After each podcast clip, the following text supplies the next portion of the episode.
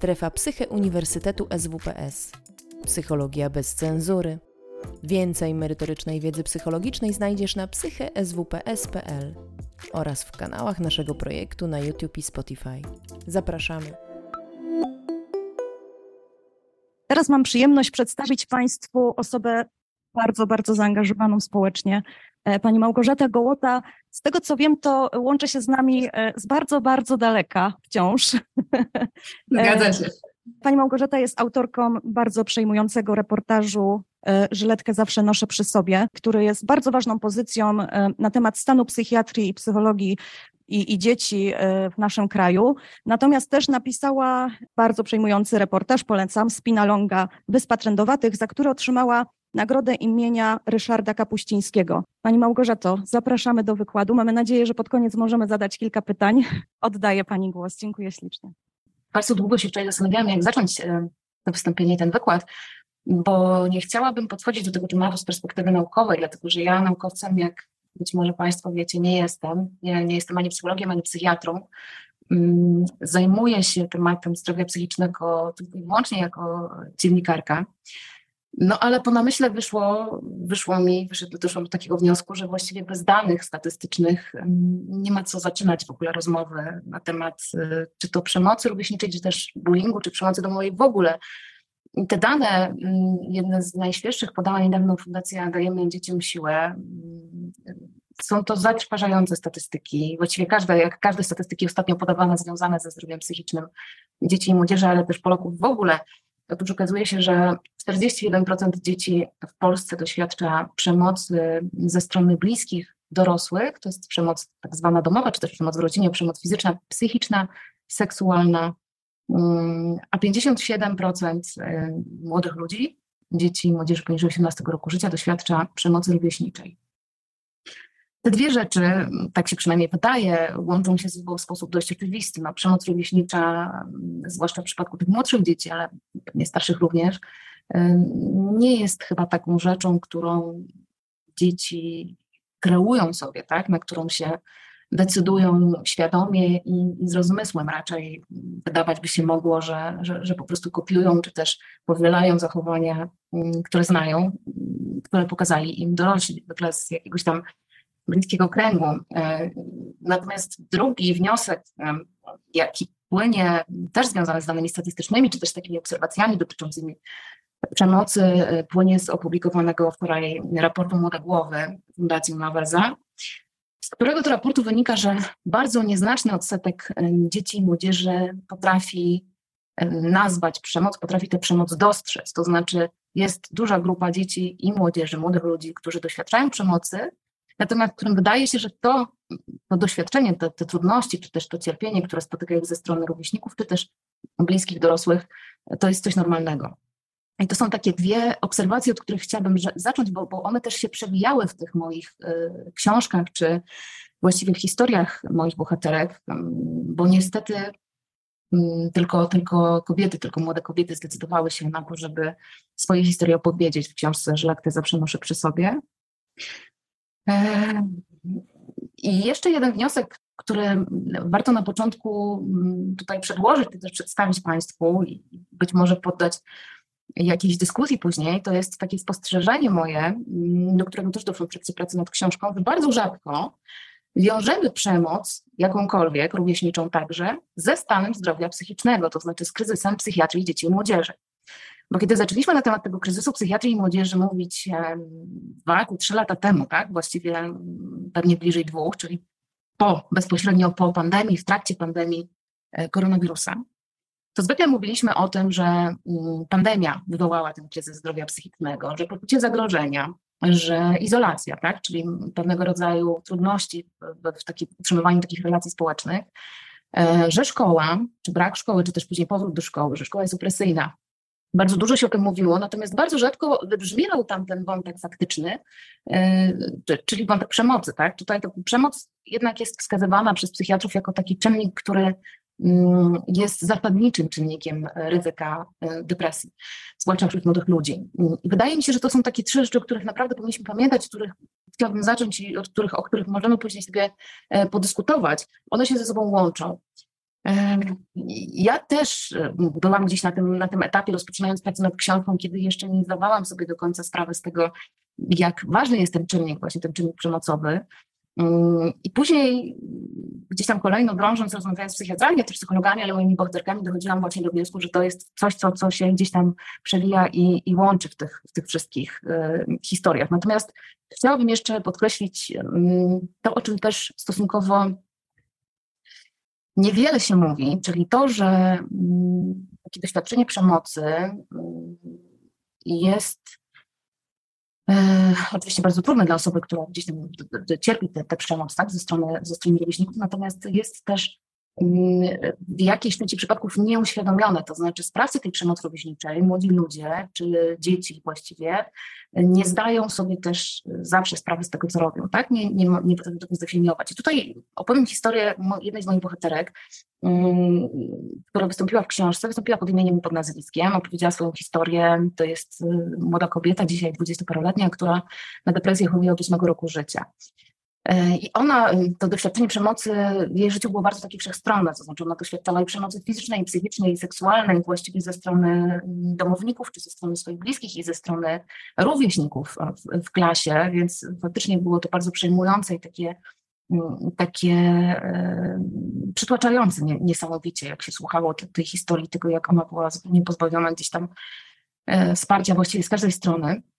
Natomiast y, opowiedziała bardzo szczegółowo całą tą swoją historię, wszystkie swoje przeżycia, wszystkie doświadczenia i, y, i emocje, jakie jej towarzyszyły. Zawarliśmy też w książce fragmenty jej, jej pamiętników, które pisała przez wiele, wiele lat. Y, I wydarzyło się coś po publikacji mm, tej książki, po premierze, która miała miejsce prawie dokładnie rok temu, coś, czego się nikt nie spodziewał, a mianowicie y, do tej dziewczyny odezwał się młody mężczyzna dzisiaj, kiedyś chłopiec, który chodził z nią do tej samej klasy, i który był jednym z takich prowodyrów, e, można by rzec, znęcania się nad, nad, nad tą dziewczyną. To znaczy, to on był liderem tej grupy, która jej dokuczała, która jej mm, nie chciała w żaden sposób zaakceptować, która robiła bardzo wiele rzeczy, żeby uprzykrzyć jej tę codzienność i to życie. Napisał do niej list, której, e, który ją przeprosił, którym, którym ją przeprosił, którym powiedział, że on sobie kompletnie nie zdawał sprawy z tego, w jaki sposób ona te jego żart, tak, w cudzysłowie oczywiście był w jego oczach, e, to było coś, co, co miało być śmieszne i pewnie dla niego i dla jego kolegów było. E, w jaki sposób ona te żarty przeżywała, w jaki sposób te żarty na nią wpływały, w jaki sposób ona też e, gdzieś tam doświadczała czy przeżywała tę przemoc, także w kontekście tego, co, co działo się w niej w domu, tak, w jej rodzinie. E, przyznał się do tego, e, powiedział właściwie, że, że to właśnie on, on gdzieś tam w ogóle inspirował tę przemoc, bardzo ją za to przeprosił. E, powiedział, że, że nie wyobraża sobie, żeby, że w tej chwili ma córkę, młodą też dziewczynkę, kilkulatkę, która za chwilę pójdzie do szkoły sobie zupełnie nie wyobraża, żeby, żeby coś takiego mogło ją spotkać.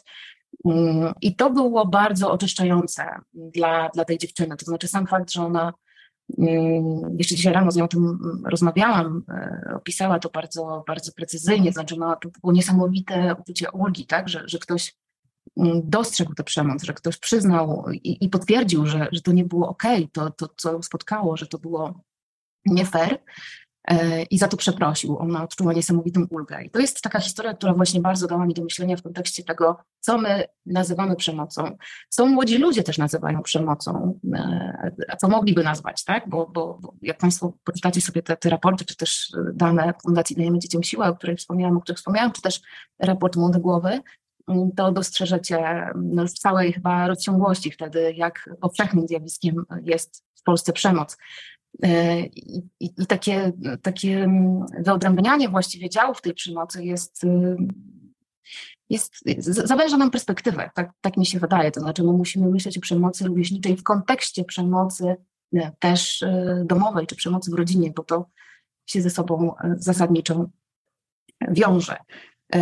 Druga historia, o której też chciałabym opowiedzieć, która, która też jest takim wyjmującym przykładem tego, jak młodzi ludzie przeżywają przemoc, czy też w jaki sposób ta przemoc rówieśnicza, rówieśnicza wpływa na ich zdrowie psychiczne, jest historia Martyny. Martyny, której słowa zresztą dały tytuł tej książce, bo to właśnie Martyna była tą osobą, która powiedziała, że żyletkę zawsze noszę przy sobie. E, Martyna przemocy domowej nie doświadczała, to znaczy miała rodzinę, w której no pewnie nie, nie, do końca fajnie się czuła ze względu na to, że nie, nie akceptowano jej problemów psychicznych, jej depresji, tak? Na którą chorował też, też jej tata, ale jakby to też podlegało jakimś tam wyparciu. W rodzinie nie rozmawiano na temat chorób psychicznych, y, nie akceptowano takiej choroby. Istnienia takiej choroby, jaką jest w ogóle depresja. Więc tam innego rodzaju były, były trudności, jeśli chodzi o, o rodzinę, natomiast nie było y, czegoś takiego, że faktycznie ktoś się bił, czy, y, czy znęcał się nad nią psychicznie. E, ale faktycznie nie, znajdowała wsparcia w tej, w tej rodzinie, nie była, że, że ktoś ją gdzieś tam dopinguje do tego, żeby sobie z tymi rówieśnikami mogła mm, poradzić. E, tutaj zarzewiem problemów było to, że Martyna uczyła się bardzo dobrze, co no to też pewnie dość oczywiste i częste w historiach przemocy rówieśniczej budziło e, jakąś tam zawiść czy niechęć kolegów. Mm, dokuczano jej zarówno w szkole podstawowej, jak i później w szkole średniej. Ona bardzo to przeżywała i właściwie mm, ta przemoc rówieśnicza stała się takim bezwalaczem choroby, na którą gdzieś tam mm, ta, ta konkretna osoba była narażona też ze względu na swoje predyspozycje genetyczne, bo tak jak wspomniałam, jej tata mm, również chorował na, na depresję stwierdzoną przez lekarza, taką formę już kliniczną, czyli właściwie był człowiekiem, który nie był zdolny do pracy y, ze względu na, na, na tą chorobę. Natomiast to, co, e, co jest ważnego i co też tutaj chciałabym e, podkreślić w historii Martyny, to jest taka prosta forma pomocy, którą tak naprawdę każdy z nas e, może podjąć, jeśli chodzi o no, przemoc psychiczną, czy, czy, czy mm, osoby, które takiej, takiej przemocy psychicznej czy też fizycznej doznają, zarówno ze strony rówieśników, jak i ze strony domowników, czyli rozmowa bo Martyna była tą osobą, która opowiadając o różnych swoich e, przeżyciach i e, trudnościach i takich mm, stanach kryzysu, powiedzmy, takiego maksymalnego napięcia, e, w których decydowała się na samookaleczanie, bo w jej przypadku mm, ta, ta przemoc też skłaniała ją do, do autoagresji. Przyznała szczerze, że ona tę żyletkę zawsze nosi przy sobie, bo, bo, bo czuje się wtedy bezpieczniej, bo w razie czego wie, że ma jak odreagować, ale nie wyjmie tej żyletki, jeśli akurat uda jej się z kimś porozmawiać. Jeśli akurat spotka na swojej drodze kogoś, kto poświęci jej te 5, 10 czy 15 minut. I to nawet nie musi być osoba, z którą, z którą ona jest bardzo związana, nie musi to być jej przyjaciółka, czy też jej przyjaciel, taka bardzo bliska, oddana jej osoba. Wystarczy, że to będzie osoba, która mm, będzie zdolna do tego, żeby e, jej posłuchać żeby mm, dać jej odrobinę uwagi, żeby mm, przyjąć to, co mam do powiedzenia i żeby okazać jej akceptację w tym trudnym dla niej momencie. E, to są takie rzeczy, o których e, warto też w kontekście przemocy rówieśniczej mówić, bo oprócz tego, o czym e, powiedziałam na początku, czyli właśnie, że, że, że jest to zjawisko naprawdę powszechne, zatrważający sposób powszechny, skala jest ogromna. Mm, oprócz tego, że my nadal mamy problem z definiowaniem przemocy i z nazywaniem jej e, tak naprawdę, bo gdzieś nam się ta granica, zwłaszcza jeśli chodzi o przemoc psychiczną, zaciera. Każdy ma prawo okazać złości, niezadowolenie, ale w jaki sposób to zrobić? To znaczy, w którym momencie to okazywanie złości jest e, ok, a w którym jest już krzywdzące dla drugiej osoby. Nad tym powinniśmy pracować i myślę, że powinniśmy zacząć od dorosłych, bo, bo rozmawianie wyłącznie o dzieciach, dzieci, dzieci są takim bytem, który jest modelowany przez dorosłych, któremu, któremu właściwie dorośli pokazują pewne zachowania, podsuwają te zachowania. Więc ta przemoc rówieśnika nie bierze się ze szkoły. Ona się bierze w znakomitej większości z domu lub otoczenia tych dzieci. O tym e, koniecznie trzeba mówić i nie wolno o tym zapominać. E, ale tak jak mówię, to, to nie jest tak, że moi bohaterowie mówią o tym bardzo głośno i wyraźnie, że e, można powiedzieć, ale my nie wiedzieliśmy, co zrobić, albo my nie jesteśmy przygotowani do tego, żeby reagować na przemoc. Tuż właśnie wydaje się, że wszyscy jesteśmy przygotowani do tego, żeby reagować na przemoc, chociażby w tym podstawowym e, zakresie, czyli w kontekście tej rozmowy i tej akceptacji i tej otwartości, którą możemy sobie nawzajem okazywać, e, zwłaszcza dzieciom. To jest, to, to jest coś takiego, co, co, co tak sobie wczoraj myślałam, bardzo chciałabym dzisiaj Państwu powiedzieć i podkreślić właśnie te braki, jakie my mamy we wzajemnej komunikacji, w takiej umiejętności rozmawiania ze sobą i z naszymi dziećmi. No bo oczywiście mm, ten wpływ bullyingu, czy też przemocy fizycznej i psychicznej na stan zdrowia psychicznego młodych ludzi jest oczywisty. Myślę, że nie ma co tutaj w ogóle poddawać go, go pod dyskusję. Nie ma szans, żeby osoba, która doznaje wieloletniej, długotrwałej przemocy fizycznej i psychicznej, młoda osoba i która nie otrzyma wsparcia płynącego z otoczenia, zwłaszcza która nie otrzyma takiego potwierdzenia płynącego z otoczenia o tym, że to nie jest ok, że to jest przemoc, mm, weszła w dorosłość i radziła sobie świetnie e, ze swoimi emocjami i, i z otoczeniem, bo oprócz tego, co szkodliwego e, niesie ze sobą doświadczenie przemocy, to, to jeszcze pamiętajmy o tym, że, że, że ci młodzi ludzie czują, że nikt tego nie zauważa. To znaczy nie dość, że, że, że ktoś ich gnębi, że ktoś im wmawia, że są e, beznadziejni, nie nadają się do niczego, nie wiem, że wyglądają, e, mają kiepską fryzurę albo nie wiem, nie, nie mają pieniędzy, żeby się fajnie ubrać. Mm, to jest też ta refleksja, czyli to się dzieje, wszyscy to widzą, ale nikt nie reaguje. I to poczucie jakby osamotnienia jeszcze z tym doświadczeniem przemocy rodzi kolejne mm, problemy, kolejne trudności. E, zdrowie psychiczne jest, jest taką, taką kwestią, która jest bardzo indywidualna, więc też ciężko powiedzieć um, i tak przewidywać, jak e, w różnych przypadkach, w przypadku różnych młodych ludzi e, ta przemoc rówieśnicza, czy też bullying um, wpłynie na nich i w jaki sposób ich zmieni i jak ich ukształtuje, no ale na pewno nie będzie to, nie będzie to wpływ pozytywny, tak? Nie będzie to wpływ taki fajny, wzmacniający, będzie to siła destrukcyjna za każdym razem. E, podam jeszcze tutaj jeden przykład e, młodego człowieka. On co prawda nie wystąpił w żadnej z, z, z moich książek, natomiast e, wystąpił w jednym z, z artykułów, który napisałam już jakiś czas temu. I to jest dla odmiany przykład pozytywny, to znaczy jest to przykład, który pokazuje, jak wiele może zmienić taka pomoc na dłoń, wyciągnięta w stronę osoby, która doświadcza e, przemocy czy też zaniedbań. To był chłopiec z warszawskiej Pragi, typowe, jak to się e, mówi, praskie dziecko z, z rodzin, w których z rodzin nie do końca wydolnych wychowawczo, tak? Czyli to znaczy rodzice tego chłopca e, byli uzależnieni od alkoholu, właściwie w wieku 7 lat on musiał sam o siebie dbać, musiał sam zdobywać jedzenie, picie, ponieważ, ponieważ ani mama, ani tata nie, nie byli już, nie, nie, pracowali, właściwie całe dnie spędzali leżąc w domu albo w stanie upojenia alkoholowego, albo trzeźwiejąc.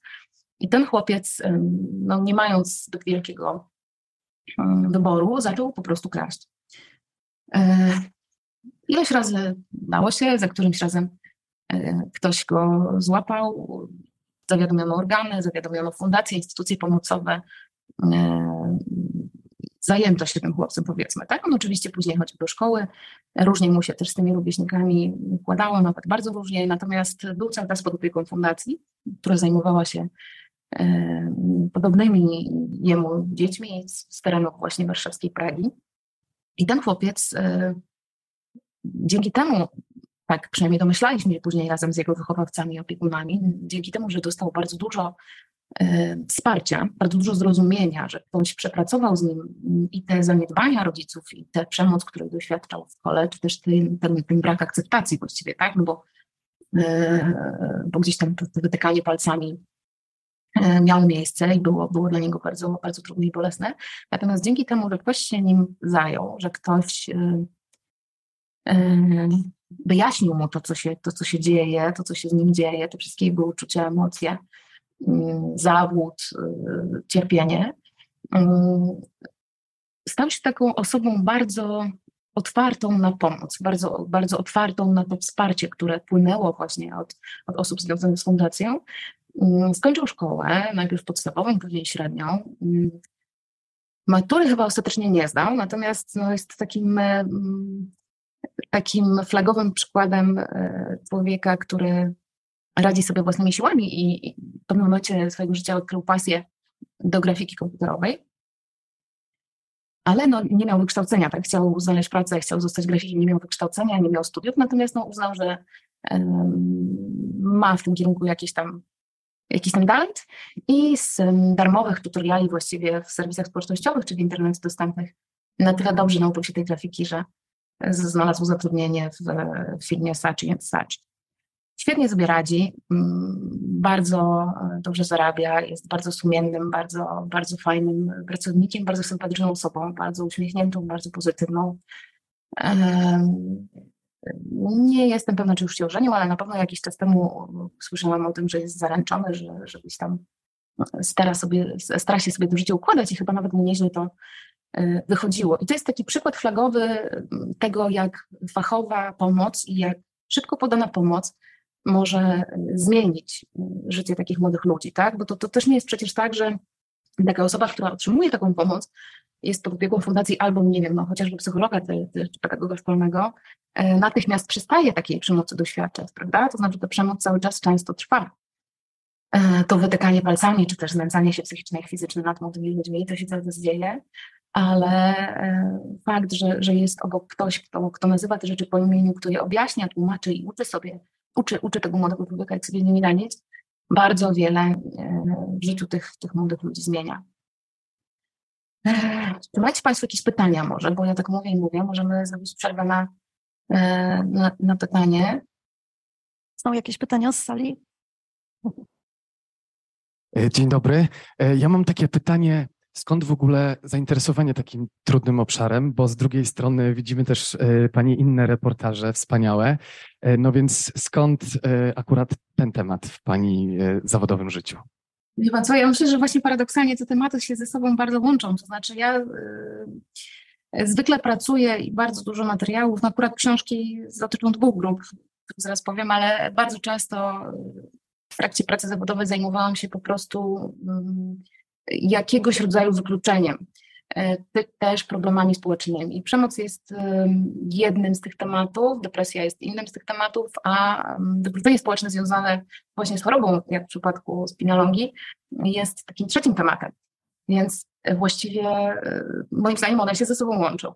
Ale jeśli chodzi o, żyletkę, zawsze noszę przy sobie jak być dobrym to faktycznie no, tutaj zaważyła chwila, to znaczy fakt, że myśmy się, ja się zajęłam tym tematem razem z wydawnictwem Filia w momencie, w którym zaczęły się pojawiać te alarmujące dane e, popandemiczne takie, tak, o rosnącej liczbie prób samobójczych wśród młodych ludzi, o rosnącej liczbie samobójstw też, tak, bo próby to jedno, a te realne samobójstwo czy drugie.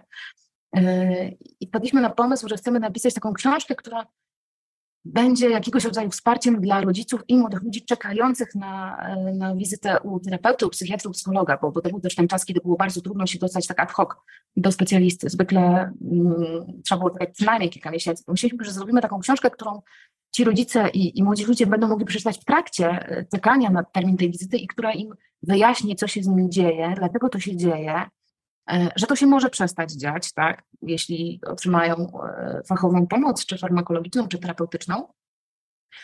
No i tak też zrobiliśmy, więc to właściwie akurat Żyletkę zawsze przy sobie to była taka książka, która była napisana mm, w zgodzie z moimi zainteresowaniami e, zawodowymi, ale też pod wpływem chwili. Mm, a druga część, idąc trochę za ciosem i, i, i za reakcjami czytelników, którzy bardzo lipnie E, pisali i do mnie, i do e, moich bohaterek, i do wydawnictwa, i w ogóle do, po prostu z każdej strony te, te listy płynęły z pytaniami, z wątpliwościami, więc właściwie zebraliśmy je wszystkie e, i napisałam drugą część kierowaną do tych wszystkich osób, które już gdzieś tam z, zadawały pytania dodatkowe, powiedzmy, ale też do, do, do, każdej kolejnej, bo myślę, że to są obie takie, takie dość uniwersalne książki, jeśli chodzi właśnie o depresję czy problemy psychiczne młodych ludzi. E, czy promowanie takich tematów może pomóc zaradzić bullyingowi w szkole i w ogóle jak to robić? Ja myślę, że tak, no właśnie, właśnie tak myślałam, że, że jak powiem na początek o tych danych, danych statystycznych, to właśnie, to właśnie w tym celu, to znaczy yy, musimy przede wszystkim nazywać rzeczy po imieniu. I musimy to powtarzać w kółko i w kółko i w kółko, co jest przemocą, co jest przemocą fizyczną, co jest przemocą psychiczną. Yy, że przemoc jest zjawiskiem powszechnym, i przede wszystkim, że z przemocą jesteśmy w stanie sobie poradzić, tylko najpierw musimy y, się tego nauczyć. To znaczy, musimy przede wszystkim dowiedzieć się mm, o wiele więcej na temat własnych uczuć i emocji.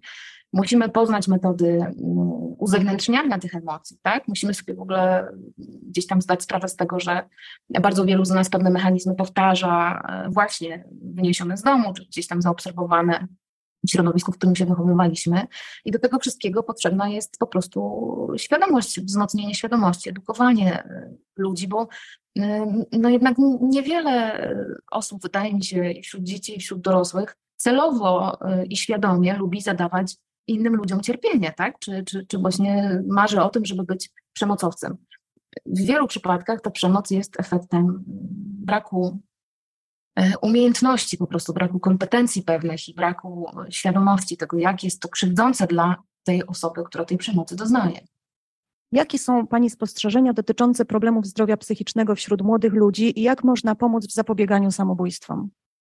No właśnie, no wracamy do, do początku, czyli to jest bardzo kompleksowa kwestia, to znaczy my mamy mnóstwo takich zmiennych i wypadkowych, które się teraz tak niefortunnie e, skumulowały w bardzo niefortunnym momencie. E, musimy zacząć gdzieś ten kłębek e, rozplątywać stopniowo i powoli. Przede wszystkim edukacją, przede wszystkim edukowaniem, przede wszystkim budowaniem świadomości, no bo to jest to, co możemy zrobić oddolnie, tak, co mogą zrobić choćby ludzie tacy jak my, jak ja, czy jak państwo, jak rozwitne fundacje czy stowarzyszenia, dużo trudniejsze są, e, znaczy trudniejsze, może nie są trudniejsze, tylko pewnie niewielki mamy wpływ pewnie na to, żeby zmotywować e, polityków i, i decydentów do tego, żeby wdrożyć rozwiązania systemowe, czyli po prostu doprowadzić do końca e, reformę systemu mm, opieki jeśli chodzi o zdrowie psychiczne, tak, czy reformę zdrowia psychicznego, zwłaszcza jeśli chodzi o dzieci i młodzież, bo ta reforma jest bardzo dobrze pomyślana, to znaczy, nie wiem, czy wszyscy wiemy, ale tak w skrócie przypomnę, chodzi o to, żeby odciążyć szpitale i specjalistów i przerzucić zasadniczy, jakby zasadniczą liczbę tych młodych ludzi wymagających konsultacji i pomocy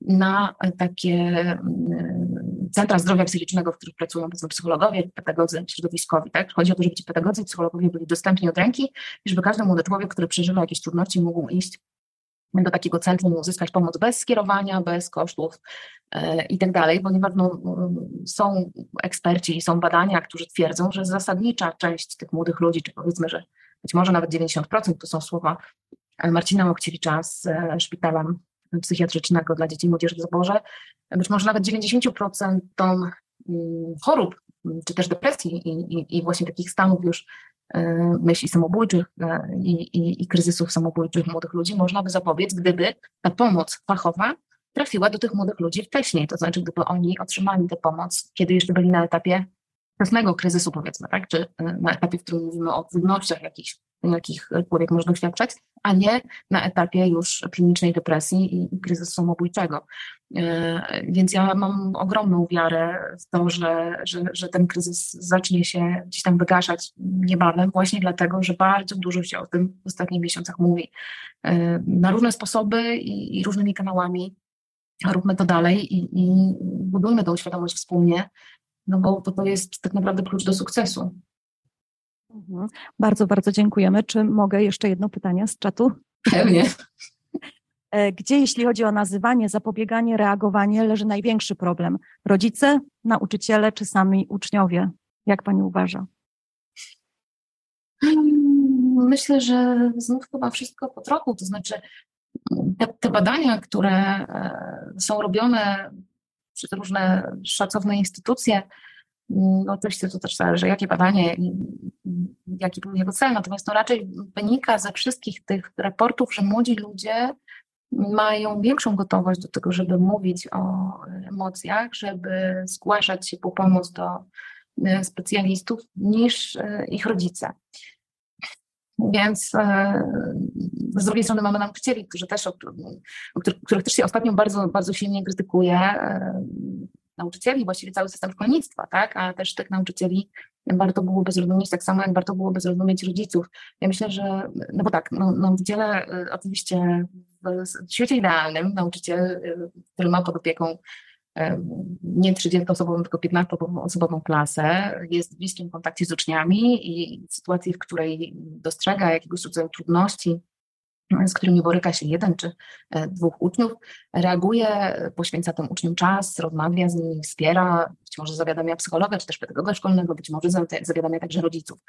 E, pedagog, psycholog podejmują akcje, rodzice przychodzą, słuchają, co ma do powiedzenia nauczyciel, również podchodzą do tematu z akceptacją, troską i wspierają młodego człowieka i jest po problemie. Tak byłoby w świecie idealnym. No, w świecie, w którym żyjemy, mamy nauczycieli, których jest za mało, Mamy nauczycieli, którzy są przeciążeni również przez owianą złą sławą podstawę, programową, podobnie jak przeciążeni są uczniowie. Nie ma za bardzo czasu tak naprawdę w szkołach publicznych, tak? gdzie, gdzie te klasy są duże, nauczycieli jest mało, jest ogrom wiedzy do przekazania i ogrom materiału do przepracowania na to, żeby nauczyciel był również terapeutą, mimo że w założeniu teoretycznie powinien być, przynajmniej na tym pierwszym początkowym etapie. Jeśli chodzi o rodziców, tutaj znowu e, szukanie takich, takich, takich osób winnych w klasycznym rozumieniu słowa winny jest e, taki, tak myślę, chyba najmniej rozsądną reakcją na ten kryzys, dlatego że rodzice też nie zawsze wiedzą i nie zawsze potrafią. Bo przecież no, tak naprawdę to, to powiedzmy współcześni 30-40-latkowie, my dopiero teraz mamy szansę, mamy zasoby, mamy wiedzę gdzieś tam, która jest dostępna, możemy się pewne rzeczy nauczyć, pewne rzeczy dowiedzieć na temat psychiki naszej e, i naszych dzieci. E, no ale nie każdy jest psychologiem, nie każdy jest pedagogiem, nie każdy też e, ma czas na to, mimo że powinien mieć czas, no ale realia, w których żyjemy są takie, jakie są, tak? Sami czasem jesteśmy zagonieni, żeby radzić sobie jakoś z tymi mm, wszystkimi konsekwencjami inflacji, z rosnącymi cenami, z rosnącymi kosztami, tak? Jakby chcemy mm, jak najlepiej, ale mamy też czas, który jest ograniczony przez nasz organizm, naszą e, długość doby i wszystkie inne prozaiczne rzeczy. Więc rodzice też nie zawsze mają czas na, na to, żeby się to kształcić, żeby się to uczyć, chociaż robią to, bo to widać też po, po reakcjach, po tym, że są bardzo przejęci sytuacją, tak? zwłaszcza kiedy no, oczywiście y, problemy dotykają ich dzieci, tak? to znaczy oni bardzo szukają, bardzo wielu odpowiedzi szukają, szukają mm, literatury chociażby takiej jak, jak, jak te dwie książki, które udało mi się napisać, no ale też takiej, um, takich książek, jak, jakich powstało wiele, tak no chociażby Justyna Suchecka, która też się przecież pojawi e, na tej konferencji, tak, więc gdzieś tam rodzice się starają to wszystko zmieniać. Także zmiennych jest wiele i ciężko powiedzieć tak, tak jasno, że to mm, dzieci nauczyciele czy, czy rodzice. Ja myślę, że wszystkiego po trochu. To jest bardzo, bardzo y, skomplikowana sytuacja, w której się w tej chwili młodzi ludzie znajdują, ale no wierzę, że jesteśmy w stanie niej wyjść. Y, jak tylko dojdziemy już do tego etapu właśnie wiedzy i świadomości i, i, każdy będzie sobie zdawał sprawę z tego, co można, a czego nie można, w jaki sposób wspierać i w jaki sposób pomagać bo tak naprawdę to też jest częste pytanie, wydaje mi się, że też widziałam je gdzieś na czacie, ale może zaraz do niego dojdziemy, czyli jak rozmawiać na przykład z dzieckiem, które jest w kryzysie psychicznym, albo jak reagować. Tego też nie wiemy, bardzo wiele osób nadal tego nie wie. I to jest okej, okay, no bo, bo, bo nikt nam tego nie powiedział w szkole, czego bardzo żałuję. Mhm, bardzo dziękuję za odpowiedź pyta na pytanie. Natomiast ja mam pytanie, e, kiedy kolejny reportaż, bo jestem fanką i jako rodzic. E, co się tam szykuje nowego, proszę zdradzić.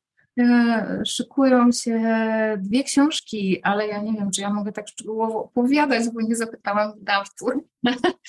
E, szykują się. Jedna jest właśnie takim, nad tą aktualnie pracuję. Zresztą myślę, że jeśli Państwo zajrzycie do moich mediów społecznościowych, tutaj akurat tajemnicy żadnej nie zdradzę, że Wracam właśnie z moją dziesięciolatką z podróży kilkumiesięcznej po Pacyfiku, po krajach, które są bardzo silnie zagrożone, istnienie właściwie silnie zagrożone w związku z rosnącym poziomem morza i oceanów. To są kraje takie jak Republika Kiribati, czy też Republika Vanuatu, Samoa, Tonga i wiele innych obcych żyjących nas. I jestem absolutnie zachwycona tymi społeczeństwami, które żeśmy tam e, odkryły i, poznały. I to też w kontekście właśnie wszystkich tych problemów, z którymi my się w tej chwili borykamy w Polsce, jeśli chodzi o zdrowie psychiczne, bo akurat Republika Kiribati jest na liście najbiedniejszych państw przygotowanej przez ONZ. Tam średni dochód, na, miesięczny dochód na, na mieszkańca w 2021 roku to było 133 dolary. No można sobie przeliczyć, ile to jest złotówek, ale niewiele. I to społeczeństwo boryka się z bardzo wieloma takimi problemami związanymi z żywnością, z dostępem do wody pitnej, z dostępem do, do, do wody właściwie takiej czystej, nawet zdatnej chociażby do, do mycia. Natomiast jest społeczeństwo bardzo zużyte z sobą. Ono ma oczywiście swoje wady i zalety, wiadomo, jak, to nie jest tak, że to jest idea, natomiast to, co nas zachwyciło, co mnie zachwyciło, i, I o tym też, e, z tego nie zdawałam sobie sprawy wcześniej, to, jest, to są więzi społeczne. E, więzi, które w Polsce zanikają, to też jest kolejny przyczynek do katastrofy. Więzi społeczne, czy też brak zaufania społecznego, niski wskaźnik zaufania społecznego, który w Polsce mamy, jeden z najniższych w Europie, na świecie. Ta atomizacja rodziny, też jednostki właściwie, tak? atomizacja społeczna, taki proces, który u nas postępuje, to znaczy u nas po prostu te więzi zanikają, no, rodziny zanikają. Nie ma, nie ma czegoś takiego, że, że rzadko się zdarza przynajmniej, że, że ktoś mówi, że nie wiem, nie opuści rodzinnego miasta, nie pojedzie, nie przeprowadzi się do, do większego miasta w związku z własnymi marzeniami, nie wiem, karierą, pracą i tak dalej, bo tutaj ma rodzinę. E, a tam tak, tak to funkcjonuje, to znaczy ludzie, którzy właściwie powinni uciekać jak najszybciej z, z tego kraju szukać sobie gdzieś tam lepszego świata i lepszego jutra, nie chcą uciekać, ponieważ mają tam rodzinę mają tam e, wielopokoleniową rodzinę, mają tam groby swoich bliskich, których sobie po prostu kompletnie nie wyobrażają zostawić. E, borykają się z wieloma trudnościami, tak jak mówię, związanymi wynikającymi z tej, z tej ogromnej biedy, której doświadczają, natomiast oni są w każdym tym doświadczeniu razem. E, jeśli ktoś jest chory, natychmiast przychodzi 15 osób, które po prostu pomagają mu ogarnąć codzienność, tak? Nie wiem, zajmują się dziećmi, gotują, piorą, nie, nie każdy ma pralkę, więc to, to nie jest taka prosta sprawa, jakby tam się mogło e, wydawać. Y, jeśli, nie wiem, ktoś e, doświadczy jakichś innych trudności, to, to, to, to również, tak, jeśli ktoś ma do podjęcia jakąś ważną decyzję, to, to gdzie to miejsca wspólnych spotkań, gdzie znajduje się cała społeczność, gdzie ta społeczność debatuje, gdzie się rozmawia na temat tej decyzji, plusów i minusów, co zrobić, jechać, nie jechać, y, jak sobie z tą sytuacją poradzić. I to, to mnie absolutnie zachwyciło, bo, bo to pokazuje, jak Wielką siłę mamy jako grupa, jako pewna społeczność, która sobie wzajemnie ufa, która na sobie e, gdzieś tam może polegać i, i, i się wzajemnie wspierać i, i po prostu to, to jej ułatwia życie, to, to, to, to że, że, że ta społeczność ma tylu członków. Każdy z tych członków czerpie z tej wspólnoty i, i naprawdę skrajnie trudnej sytuacji bardzo wiele rzeczy staje się niesamowicie łatwych, coś czego, no my, my mamy często problem, tak, rodzice mają problem, yy, małe dzieci zwłaszcza, yy, z opieką nad tymi dziećmi, tak, to znaczy dla nas, yy, ja, ja tak mówię oczywiście o własnych obserwacjach, nie, nie, nie, nie mam tutaj żadnych badań, też raportów, ale faktycznie jak moje dziecko było małe, to, to, to, to, to gdzieś tam sama widziałam to w swoim otoczeniu, tak, że to, to znaczy nam jest bardzo trudno wychowywać dzieci wspólnie, tak? Nie ma czegoś takiego jak wychowanie wspólne. Każdy ma swoje dziecko, każde dziecko prowadzi do przedszkola, po przedszkolu je odbiera, tak? Gdzieś zanikła ta, e, ta taka umiejętność, czy też to, co, to, co ja pamiętam ze swojego dzieciństwa jeszcze, że właściwie normą było to, że, że dzieci odbierał, nie wiem, jeden sąsiad odbierał dziesięcioro dzieci i te dzieci gdzieś tam się razem popołudniami bawiły. Rotacyjnie rodzice zmieniali się e, w czuwaniu nad tymi dziećmi, czy, czy właśnie w odbieraniu ich, dowożeniu i tak dalej, dzięki czemu każdemu z tych rodziców i każdej z tych rodzin również było łatwiej, a przy okazji tworzyli, chcąc nie chcąc, właśnie swego rodzaju wspólnotę, dzięki której wiele rzeczy stawało się przyjemniejszych, weselszych też, tak, bo była zawsze jakaś grupa osób, w której, e, w której można było radośnie świętować sukcesy albo e, opłakiwać wspólnie smutki. U nas to nie jest już takie oczywiste, a w tych społeczeństwach jest. Więc tak, to tyle mogę powiedzieć na pewno, ale będzie, będzie też jeszcze jedna książka związana ze zdrowiem psychicznym mm, niebawem. Tylko tu niestety nie wiem, co mogę powiedzieć, więc trzymam się tylko na tym ogólnym haśle. Dobrze, bardzo, bardzo dziękujemy bardzo, Pani Małgorzato. Bardzo dziękujemy również za to, bo mm, widać Pani takie ogromne zaangażowanie i, i, dziękujemy za to wsparcie nas i mówienie o tym bullyingu, bo ja śledziłam też Pani media społecznościowe, tam faktycznie działo się, także to nie jest tylko to, że Pani przyszła tutaj do nas y, na, na, na tą godzinkę, tylko to trwało dużo dłużej. Bardzo dziękujemy i mam nadzieję, zobaczymy się kiedyś e, na żywo. E, dziękuję ślicznie.